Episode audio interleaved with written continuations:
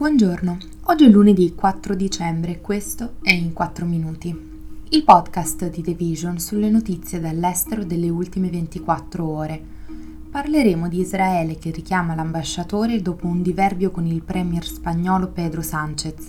e del Fondo degli Emirati Arabi Uniti per investire miliardi in progetti climatici in aziende statunitensi.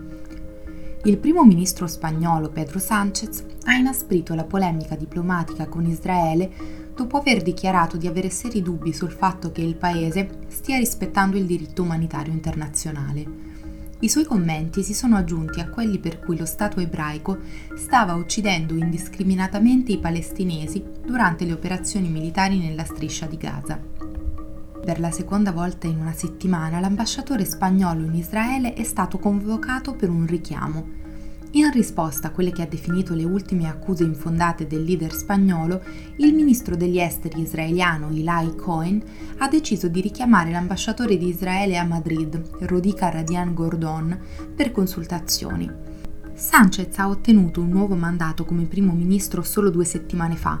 ma è diventato uno dei più espliciti critici tra i leader dell'Unione Europea della risposta di Israele agli attacchi di Hamas del 7 ottobre. Prima della visita della scorsa settimana in Israele e in Cisgiordania, il leader spagnolo ha dichiarato al Parlamento che il suo nuovo governo si sarebbe impegnato sia in Europa che in Spagna, che detiene attualmente la presidenza dell'UE, per il riconoscimento di uno Stato palestinese una società finanziaria emiratina sta progettando di investire almeno 30 miliardi di dollari in un nuovo fondo per il clima, in collaborazione con alcuni dei più grandi nomi della finanza nordamericana.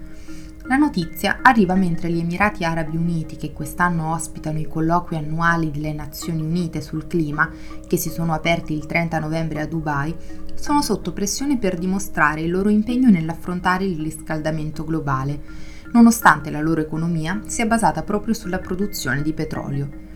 Lunate Capital, una nuova società finanziaria supervisionata dalla famiglia reale di Abu Dhabi, è stata avviata pochi mesi fa con un patrimonio di almeno 50 miliardi di dollari.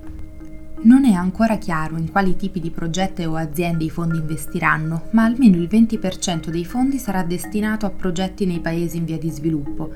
dove è particolarmente difficile finanziare progetti di energia pulita perché i tassi di interesse sono elevati e i finanziatori fuggono da quello che percepisce come un investimento rischioso. Gli Emirati Arabi Uniti sono uno dei primi dieci produttori di petrolio a livello globale.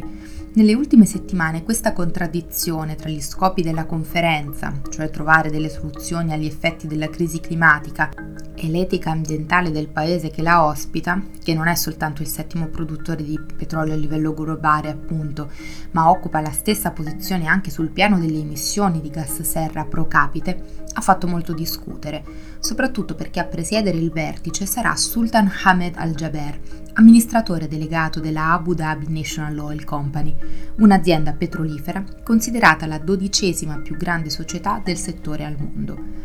Nonostante il forte coinvolgimento degli Emirati Arabi nel vertice miri proprio a velocizzare la transizione verso un'economia globale sostenibile, partendo da uno dei paesi che deve lavorare maggiormente in tal senso, molti scienziati e attivisti continuano a non condividere questa scelta, anche per le limitazioni della libertà d'espressione esistenti nello Stato, che rischiano di bloccare violentemente le manifestazioni ambientaliste. Questo è tutto da The Vision. A domani.